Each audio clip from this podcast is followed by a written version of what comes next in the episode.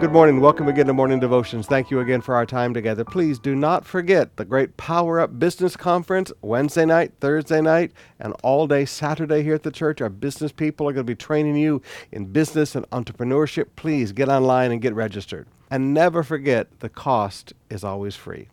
But right now, I want you to come with me to Acts chapter 27.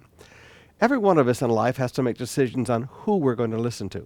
Usually, we think if we listen to a person who has, quote, skin in the game, close quote, or people who have experience, those are the right people to listen to.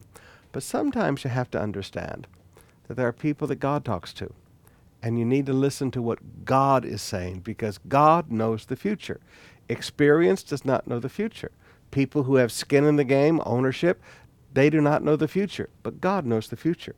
So in verse 9, we find Paul advise them, Sirs, I perceive that the voyage will be with injury and much loss, not only to the cargo and ship, but also of our lives.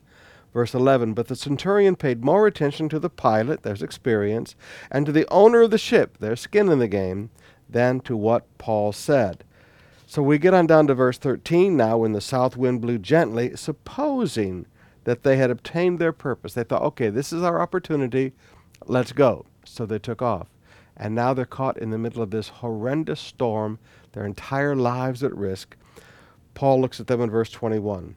Since they had been without food for a long time, Paul stood up among them and said, Men, you should have listened to me.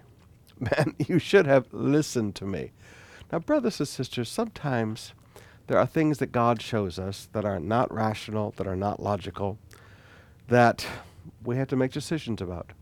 Do I listen to the person who has skin in the game? Do I listen to the person who has experience? Or do I listen to what God is saying? I promise you. Now, don't listen to too much pizza or too much balut the night before, but I promise you, if you will learn to recognize and listen to the voice of God, life will be a lot better.